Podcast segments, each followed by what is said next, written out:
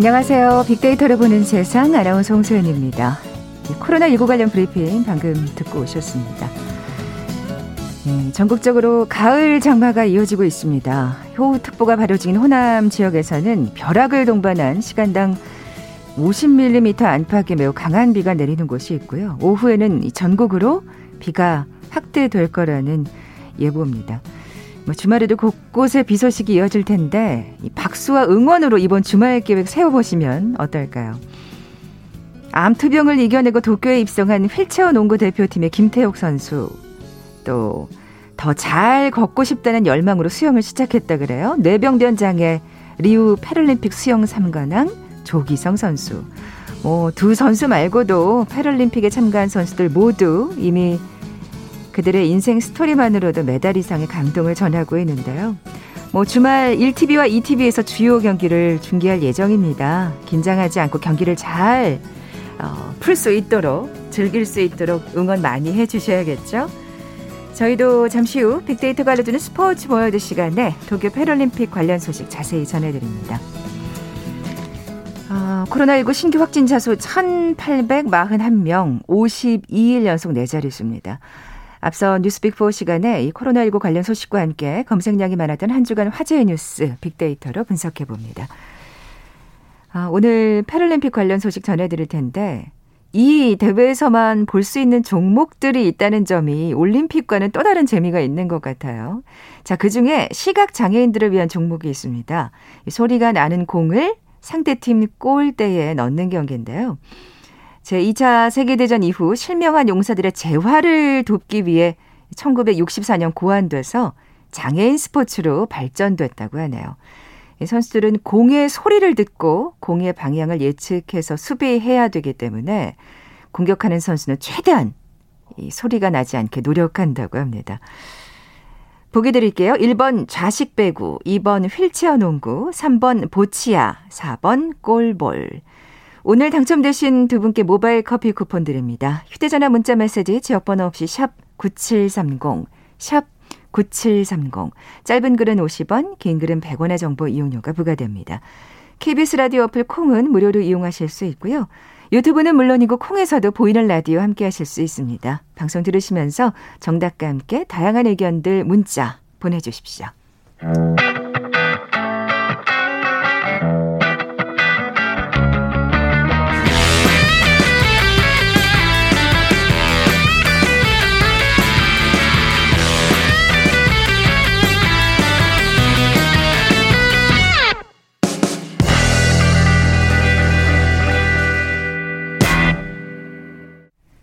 검색량이 많았던 한 주간 화제의 뉴스 빅데이터로 분석해보는 시간이죠. 뉴스 빅4. 자, 오늘은 뉴스톱 선정수 기자 나와 계세요. 안녕하세요. 안녕하십니까. 네, 뉴스 빅4 어떻게 선정하셨는지. 이 조사는 팩트체크 전문 미디어 뉴스톱과 데이터 분석회사 링크브릭스가 한국 언론진흥재단의 뉴스 빅데이터 분석 시스템 빅카인즈에 올라있는 국내 58곳 언론사의 한 주간 주제별 기사량을 합계해서 순위를 매긴 것입니다. 네. 빅데이터를 보는 세상 뉴스 빅4 첫 번째 소식은요? 어, 윤희숙 사태 진심인가 꼼수인가 이렇게 적어봤습니다. 이 윤희숙 의원이 그 저는 임차인입니다로 유명해지신 분 네, 맞죠? 네, 그렇습니다. 예, 그래서 네. 사실 더 네. 이게 논란이 되는 것 같아요. 예, 사실 초선 예. 의원들이 이렇게 주목받는 경우는 거의 없는데요. 네. 이분이 그 나, 저는 임차인입니다 이 연설로 굉장히 그 임팩트 있게 데뷔를 하셨어요. 음. 그리고 지금 국민의힘의 대선 주자로 그렇죠. 예. 대선 주자까지 지금 예, 예, 예. 경선 레이스에 참여하고 있었는데 어, 이 뭐 악재를 만나가지고 의원직 사퇴와 함께 경선 후보도 포기하겠다 이렇게 얘기를 하셨죠. 네. 네. 뭐 국민의힘 지도부는 반발하고 있어요. 예, 그 권익위에서 부동산 투기 의혹에 대해서 그 국민의힘 의원들을 상대로 전수 조사를 해봤더니 이 윤희숙 의원은 부친의 그 부동산 그 농지 구입 의혹 이런 것 때문에 이제 수사 의뢰를 하겠다 이렇게 어, 통보를 한 상태고 근데 그 국민의힘 지도부에서는 본인의 소명을 들어봤더니 본인의 일이 아니고 가족의 일이기 때문에 이거는 그냥 불문으로 넘어가겠다. 이렇게 정리를 한 상태였거든요, 처음에는. 네네. 네. 그랬는데 이 윤희숙 의원이 아, 이, 이 조사는 받아들일 수 없다. 네. 이거는 야당 의원에 대한 음해다. 음. 기획조사다. 받아들일 수 없다. 이러면서 의원직을 사퇴하겠다고 했고 실제로 사직서를 제출을 했습니다. 네, 네. 예. 근데 뭐 경작이네, 그러니까 얘기가 너무 달라요. 예.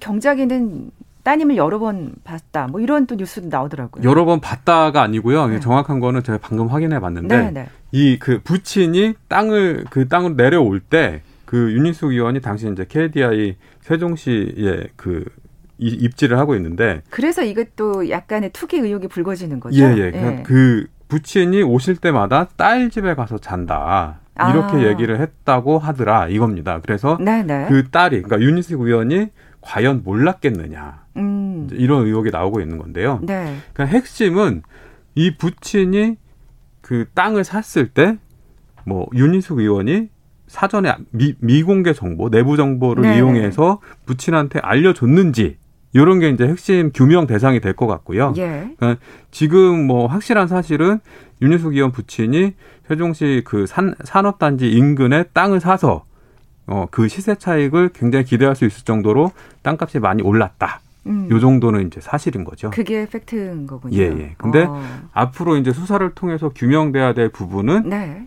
이 부친이 땅을 구매하는 시점에 미공개 정보를 이용했는지 그 정보를 윤인숙 의원이 제공했는지 아닌지 네. 내지는 뭐 그 제부라고 하는 분 있잖아요. 윤인숙 의원의 동생의 남편. 네. 이분이 청와대에 근무하고 있을 때 어, 뭐 알려지지 않은 정보, 미공개 정보를 이용해서 그 토지 구매 과정에 뭐 개입을 했는지 이런 부분이 규명돼야 될 점인 것 같습니다. 네, 어쨌든 지금 뭐 이 부친 되시는 분 윤희숙 의원의 말, 네. 경작인 말이 서로 다른 부분이 있는데 기자회견으로 그게 밝혀질까요? 뭐 기자회견이 오늘 예정돼 있다고 들었는데. 예, 오늘 도시에 윤희숙 의원이 직접 기자회견을 해갖고 모든 의혹에 대해서 소명하겠다 이제 이렇게 얘기를 하고 있는데요. 네. 이게 사실 뭐 그 사실을 밝히는 것은 이 뭐 누가 이제 어떻다더라 어떻다더라 이게 아니라 일단은 수사 의뢰가 된 상태고 예. 그 특수본에서 수사를 하게 될 거니까 어, 수사기관의 수사 과정을 통해서 의혹이 제기된 부분들이 밝혀져야 될 거라고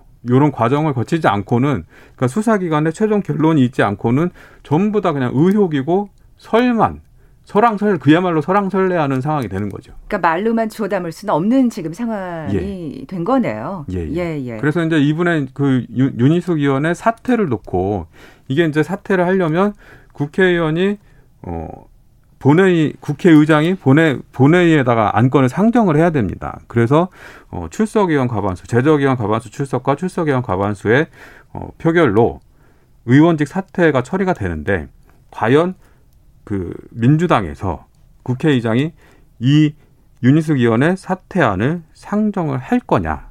음. 이런 또 이제 정치적 고려가 또 그러네요. 들어가는 부분이죠. 그렇게 예. 되면은 또, 또 여야가 굉장히 또 예. 팽팽히 맞설 수 있는 가능성이 있겠네요. 윤희숙 네. 의원 본인은 어, 날 시원하게 사퇴시켜줘라. 음. 표결해줘라. 이제 이런 입장이고. 네. 그 민주당 입장에서는 우리 그 일반 공무원들은 재직 중에 범죄 의혹에 연루가 되면 의원 사, 사직을 할 수가 없어요. 그러니까 사, 사직서를 제출한다고 해서 그 사표가 수리되는 게 아니거든요. 아, 그럼요. 징계를 받아야죠. 예, 예. 예 그래서 예. 일반 공무원들도 그러는데 더 책임 있는 국회의원이니까 이거 사퇴는 말이 안 되고 일단 수사를 받고 수사 결과를 보고 사, 음. 사직서를 처리할지 말지 그때 가서 해보자. 네, 일단은 네, 네. 수사 먼저 받아라. 네. 이게 이제 민주당의 입장입니다. 그렇군요. 예. 국민의힘에서 또 어떻게 사실 지금 굉장히 부담이 되고 있는 건 사실인데 그렇죠. 이 예. 상황인데 예. 뭐 이제 기자회견으로 또 어떻게 그 이 난국을 타개해 나갈지 좀 지켜봐야 되겠고 뭐 근데 어쨌든 부친이 직접 경작하지 않은 건 사실이잖아요. 예, 그거는 뭐 사실인 것 같습니다. 예. 네, 알겠습니다. 네. 자, 뉴스빅포 다음 소식으로 넘어가 볼까요? 예. 두 번째는 미라클 작전과 난민에 대한 반발 이렇게 뽑아봤는데요. 네. 진짜 miracle한 작전이 완수가 됐죠. 글자 그대로. 예. 아프가니스탄에서 우리나라 정부에 협력했던 아프간 현지인들 73가구 378명 이분들이 군 수송기 편으로 이제 입국을 하셨는데요. 네. 어, 전부 다 합치면은 391분인데 이분들 중에서 이, 이 수송기 좌석이 모자라 가지고 그 아프간 대사관에서 대기하고 계신 분들이 계시다고 합니다. 그래서 어, 먼저 1차로 들어오셨는데요. 이분들 가운데 100명 정도가 5살 미만의 어린이들이라고 합니다. 그러니까요. 예. 예. 그리고 이분들이 어그 우리나라 그 대사관 직원 그러니까 대사관의 현지인 직원인 거죠. 대사관 그리고 우리나라가 현지 재건 사업을 할 때 지었던 학교, 병원, 뭐 국제 협력단 이런 데하고 같이 일을 했던 분들이라서 굉장히 우리나라에 대한 이해도 높고 또 뭐 신원에 대한 걱정도 없고 뭐 일각에서는 그 이분들이 탈레반하고 연관이 있는 거 아니냐 뭐 이런 식으로 이제 의혹을 어. 제기하는 분들도 있는데 그 불안해 하시는 것도 또 충분히 이해가 예, 예 가고요. 예. 예. 근데 전혀 그럴 염려는 아, 없으니까 뭐 걱정하지 마시라 이렇게 정부는 얘기를 하고 있죠. 네. 네. 뭐 그래요. 어쨌든 뭐 소수라고 봐야겠죠. 예. 400명이 채 안 되는 숫자인데 예. 어, 예전에 그 예멘 분들 들어오실 때는 굉장히 그 사실 논란이 되고 반발이 컸었거든요. 그렇죠. 그 지역 사회가 좀 공포에 떨었죠. 네. 근데 예. 그때하고는 좀 온도 차가 다른 것 같아요. 그렇습니다. 일단 네. 이분들은 그 음, 음. 지역사회에서 우리 정부에 협력했던 분들이고 거기 네. 계시면 그 탈레반에 의해서 생명을 위협받고 있는 상황이니까 긴급하게 어, 탈출을 시켜드려야 하는 상황이 있는 건데요. 근데 그럼에도 불구하고 이 난민 문제에 대해서는 굉장히 그 막연한 공포감, 두려움. 맞아요. 예. 난민들이 와서 우리 옆집에 살면 어떻게 할 거냐. 이런 그 음, 음. 여론들이 좀 있더라고요. 확실히 그래요. 그러니까 예. 그러니까 정말 솔직히 말하면 이성적으로는 우리가 예. 사실은 한국 전쟁 때, 6.25 전쟁 때도 정말 많은 도움을 받았고 이 사실 지구촌이라는 표현도 쓰지 않습니까? 이렇게 예. 이웃 나라와 같이 돕고 살아야지라고 말은 하면서 또 이 감정 가슴으로는 음. 머리로는 예. 이해가 되는데 가슴으로는 또 특히 난민 하면은 약간 종교적인 것하고 관련이 있다는 또 선입견 이런 예, 예. 편견이 좀 있거든요. 예. 특히 이슬람 종교에 대한 좀 약간의 어긋 뭐 사실인 부분도 있고 예. 어긋난 공포라 공포심이라 그럴까요? 막연한 공포심이라 그럴까요? 그래서 조금 예. 굉장히 그렇게 거부감들이 있으신 것 같아요. 많은 분들이 네. 그좀 공통된 느낌이실 거예요. 뭐, 네. 뭐냐면 그러니까 뭐, 뭐 방금 말씀하셨듯이 머리로는 다 이해된다. 하지만 가슴이 열리지 않는데 어떡하냐. 음, 음. 이런 거거든요. 근데 그래서 좀 제가 숫자를 좀 찾아봤는데요.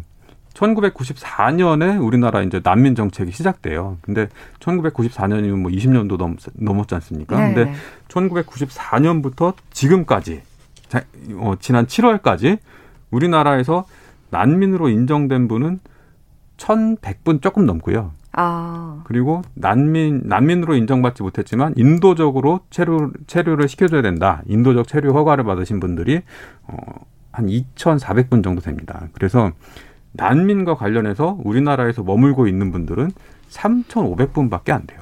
음, 20년이 넘은. 예, 예. 네. 그리고 난민 인정률이 1.5%밖에 안, 안 되거든요. 네. 근데 네. OECD 국가 평균은 30%입니다. 아. 우리 사회가 굉장히 난민에 대해서 굉장히 인색한 인식을 갖고 있다는 거죠. 네. 예. 참 어떻게 보면 조금 씁쓸하긴 예. 한데 그만큼 국민들이 반감이 크기 때문에 정부로서도 조심스러울 수밖에 없는 그렇습니다. 것 같아요. 그래서 이제 네, 이분들 네. 들어오실 때 네, 네. 아프간 난민이라는 표현을 안 하고 특별 기여자, 특별 공로자, 우리 정부에 대한 협력자 이런 식으로 이제 표현을 하셨지 않습니까? 네. 정부 잘한 일이라고 봐요. 왜냐하면 네, 예. 어, 난민이 400명씩이나 들어온다고 이러면 이제 막 반발 심리가 막 커질 수 있으니까요. 음, 음. 근데 이제 당장 이분들은 생명의 위협을 받고 계신 분들이고 네. 우리 정부를 위해서 도와주신 분들이기 때문에 우리가 또 인도적으로 받아들일 부분이 분명히 있죠. 네. 뭐. 그리고 이 이분들이 지금 그, 그 공항에서 인천공항에서 그 코로나 검사를 받으시고 그다음에 이제 확진자는 안 나왔다고 하거든요. 그래서 음성 진천에 있는 어 연수기관, 공무원 연수기관으로 들어가시는데 이 음성 진천 분들도 좀 약간 또 이런 반발이 조금 있었다고 하시더라고요. 아. 왜냐하면 그 생각나실지 모르겠지만 처음에 그 중국 우한에서 네네, 코로나19 발병했을 때 그때 이제 그 우한 교민들 철수를 시켰던 부분이 있었어요. 네네. 근데 이분들 굉장히 많이 들어오셨는데 한꺼번에 수용할 데가 없으니까 그러면 공무원 연수기관으로 보냅시다. 음. 그래서 처음에 거론됐던 데가 아산 그리고 여기 음성 진천 뭐 이랬었는데 아산 쪽에서는 굉장히 반대를 하셔가지고 결국에는 글로 못 가셨고 음. 성 진천 여기서 아 그럼 우리 동네 생거 진천 우리가 받아주지 않으면 누가 받아주냐 이래서 이제 그쪽으로 가셨었거든요. 그때 그런 스토리가 있었군요. 예, 예. 그랬는데 이번에도 또 기꺼이 이제 곁을 내주는 용단을 내리셨죠 지역 주민들이. 아. 감사한 일이네요. 예, 예. 그래서 좀 기회가 되시면 여력이 되시면 음성 진천에 특산물 좋은 거 많거든요. 좀 많이 좀 팔아주시고. 혹시 진천 출신이신가요? 어, 아닙니다. 저는 상관없습니다. 예, 어쨌든 네. 아, 그분들한테 박수를 보내고 싶고요. 뭐 굳이 네. 우리가 OECD하고 꼭 비교를 해서가 아니라. 예. 우리의 마음을 조금은 조금은 더 열어도 되지 않을까. 굉장히 미미한 숫자입니다. 지금 그렇습니다. 난민이라는 네. 이름으로 네. 들어오는 숫자가 너무나 네. 걱정하실 일은 아닐 것 같아요. 분명히 우리 국민들의 정서를 잘 알고 있기 때문에 정부가 예. 그렇게 쉽사리 예. 예 곁을 내주지는 않을 그 겁니다. 외국인, 예. 이주민, 난민 이렇게 얘기하면 먼저 이제 공포심부터 느끼시는 분들이 있는데요. 근데 상대적으로 이 난민, 외국인, 이주민 이분들은 남의 나라에 와서 사는 거지 않습니까? 그래서 음, 음. 더 조심하게 되고 그리고 내가 뭐 사고 치면 난 쫓겨나 이런 그 심리적 압박감이 있기 때문에 행동을 더 조심하는 경향이 네. 있다고 합니다. 우리가 그러니까 이렇게 조금 부정적인 사례들을 자꾸 유럽에서 조금 예. 봐서 그런데 예, 예. 일부 극히 일부 사례라는 거 좀 말씀드리고 싶고요. 네. 자 그리고 세 번째 소식으로 넘어가 볼까요? 어, 예. 조국 전 법무부 장관 딸이죠. 조민 씨의 부산대 의학전문대학원 입학 취소. 이게 이제 또 굉장히 많이 본 뉴스로 뽑혔습니다. 네, 이게 결정이 된 거죠 결국. 어, 그렇죠. 이제 네. 그 완전히 최종 확정은 아닌데 네. 이 부산대에서는 그 정경심 정경심 교수 이 조민 씨 모친이죠. 이분의 항소심 결과를 보고 그래요. 계속 그 법원 판결이 나기까지 기다렸던 거잖아요. 예, 예. 예. 그리고 어 그 거기서 이제 그 이 입학 과정에서 쓰였던 서류가 위조됐다.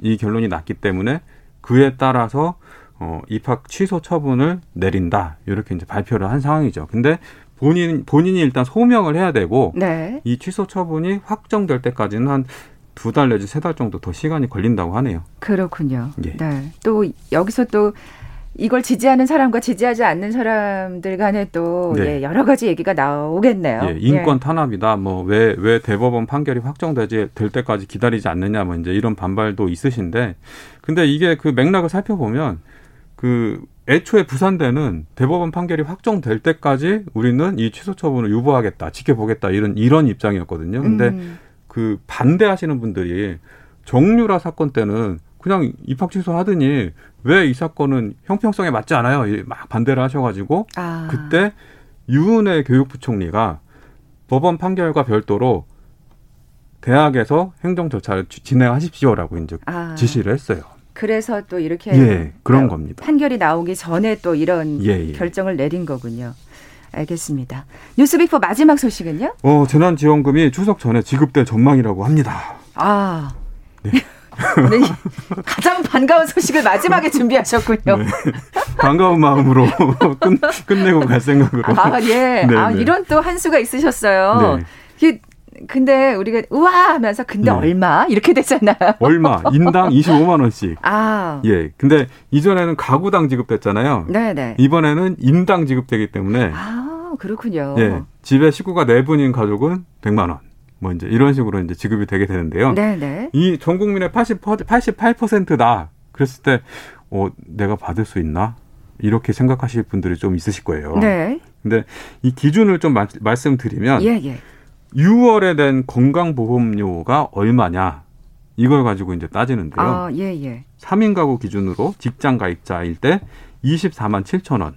그 가구 구성원들이 낸 보험료가 전부 다 합쳐가지고 24만 7천 원이 안 되면 그러면 이제 그 지원 대상이 되는 거고 네. 24만 7천 원을 넘어가면 지원 대상에서 제외되는 겁니다. 아, 이거 잘 따져 보셔야겠네요. 예. 예. 그리고 4인 가족 4인 가구 기준으로 직장 가입자는 30만 8천 원 이하면 지원 대상이 됩니다. 아. 예. 근데 뭐, 요, 게좀 약간 그 더 유의하셔야 될 부분이 뭐냐면 맞벌이 가구는 예를 들어서 가족이 세 분이잖아요. 네. 그러면 뭐 부부가 맞벌이하고 자녀가 한 명 있고 네. 그러면 3인 가족 가구 기준이 아니라 4인 가구 기준을 적용합니다. 그러니까 아. 좀더 지원의 폭을 넓힌 거죠. 그렇군요. 예. 아, 그런 또 예외가 있네요. 예. 예, 예. 그래서 맞벌이들이 어, 좀 더, 그러니까 왜냐하면 호벌이보다 맞벌이가 그 소득이 더 많지 않습니까? 네, 네. 우리 맞벌이 한다고 재난지원금도 못, 못 받고 이러면 좀 아, 형평성이 어긋나는 거 아니야? 또 이런 반발이 있기 때문에. 아. 예. 그래서 이번에는 좀 배려를 했군요. 그렇습니다. 네, 네. 예. 뭐 88%가 받는다 그러니까 뭐 예. 거의 대부분이 받는다고 해도 예. 과언이 아닐 것 같습니다. 잘 챙겨 보시고요. 네. 자, 지금까지 뉴스빅포 뉴스톱 선정수 기자와 함께했습니다. 고맙습니다. 네, 고맙습니다. 잠시 정보센터 헤드라인 뉴스 듣고 돌아올게요. 52일째 코로나19 신규 확진자 수가 네 자릿수를 유지하는 가운데 주로 무증상 확진자가 치료받는 전국 생활치료센터 가동률은 54.4% 수준을 보이고 있습니다. 고승범 금융위원장 후보자는 다음 달 말 종료 예정인 중소기업 소상공인 대출 만기 연장과 상환유예 조치와 관련 중소기업과 자영업자의 어려움을 충분히 감안한 결정을 하도록 하겠다고 밝혔습니다. 민주당은 언론중재법과 관련해 오는 30일 의원총회를 열고 의원들 의견을 모아 같은 날 열리는 본회의에서 처리할지 여부를 최종 결정하기로 했습니다. 국민의힘 윤희숙 의원이 오늘 오후 기자회견을 열어 부친의 네 부동산 매입을 두고 제기된 각종 의혹에 입장을 내놓을 예정입니다. 교육부의 2주기 대학 기본 역량 진단 결과 일반 재정 지원에서 제외된 대학 16곳이 합동 기자회견을 열고 정부의 대학 평가가 부실 대학 낙인 찍기로 전락했다고 비판했습니다. 그룹 방탄소년단이 미국 팝 음악계 일각에서 제기되는 빌보드 차트 순위 조작 주장을 전면으로 반박하며 옳지 않은 얘기라고 지적했습니다. 아프가니스탄 카불 공항 근처에서 발생한 테러의 사망자가 100명을 넘어섰습니다. 일제강점기에 동원돼 강제 노역한 조선인 추도비를 불허한 것이 적법하다고 일본 항소심 법원이 판결했습니다. 지금까지 정보센터 뉴스 정원나였습니다.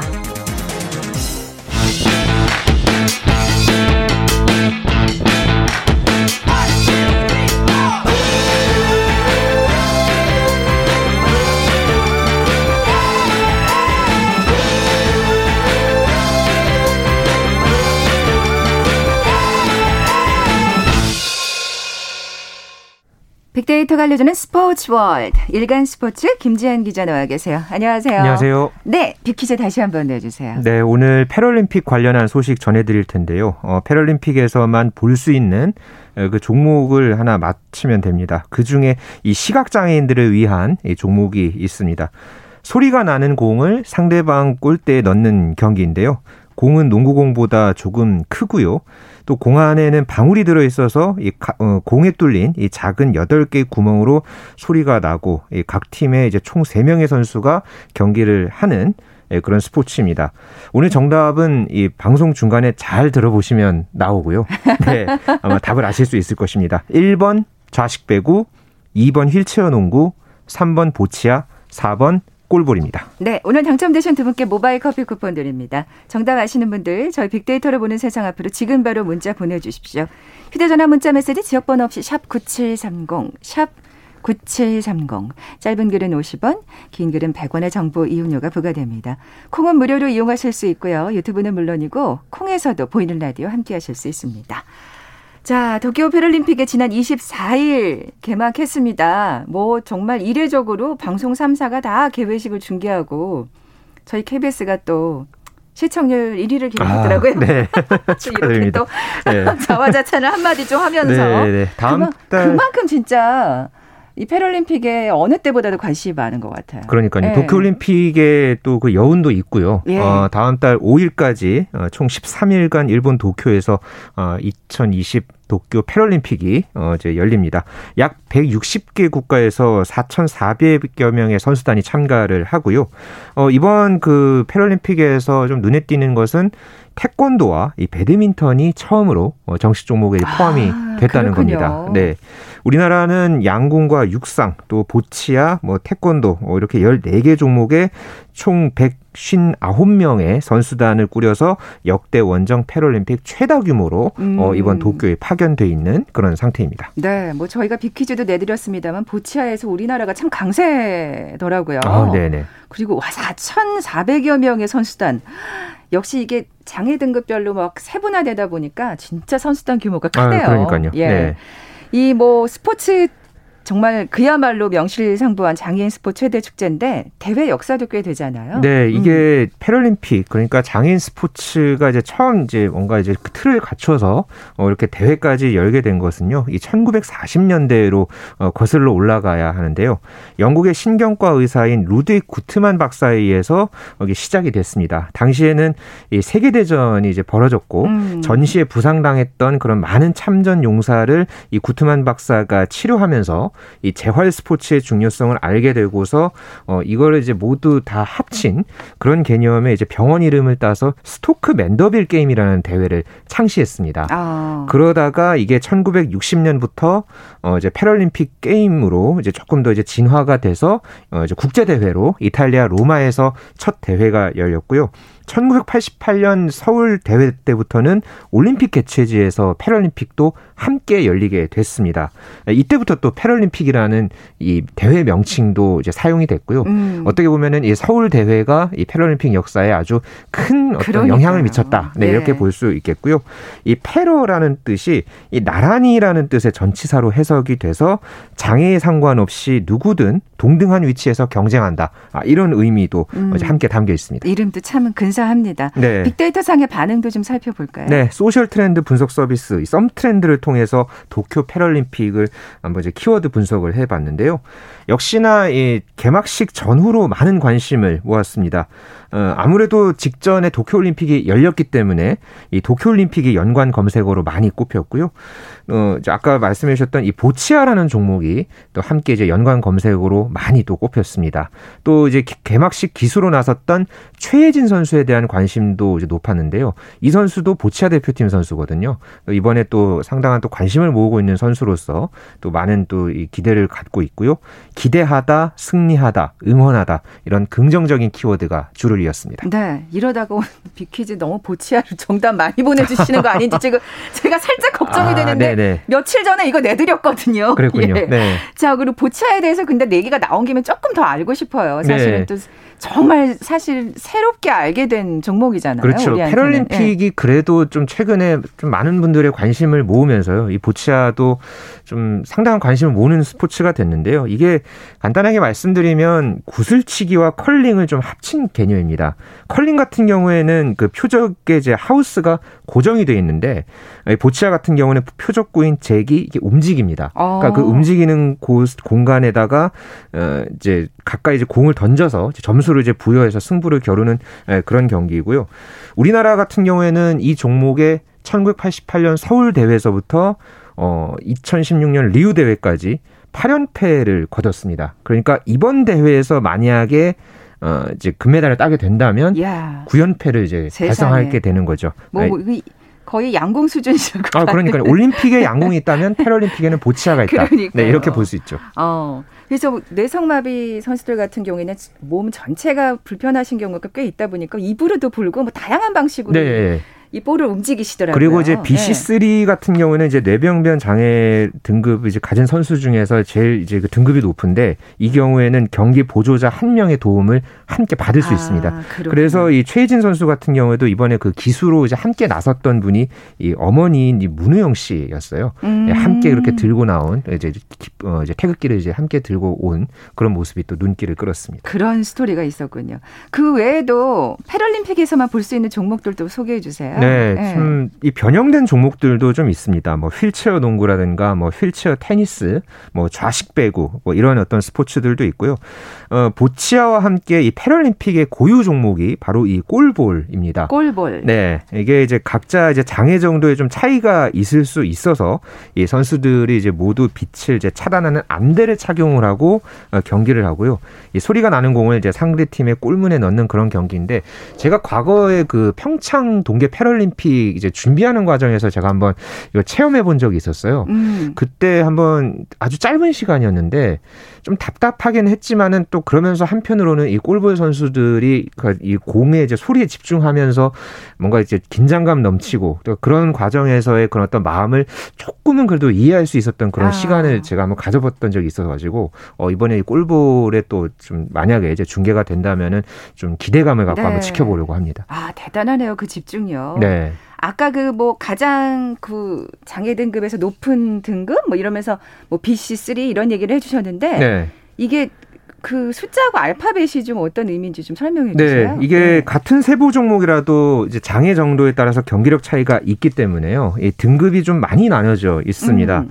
이 육상 같은 경우에는 그래서 이번에 금메달이 167개나 야. 걸려 있고요. 예.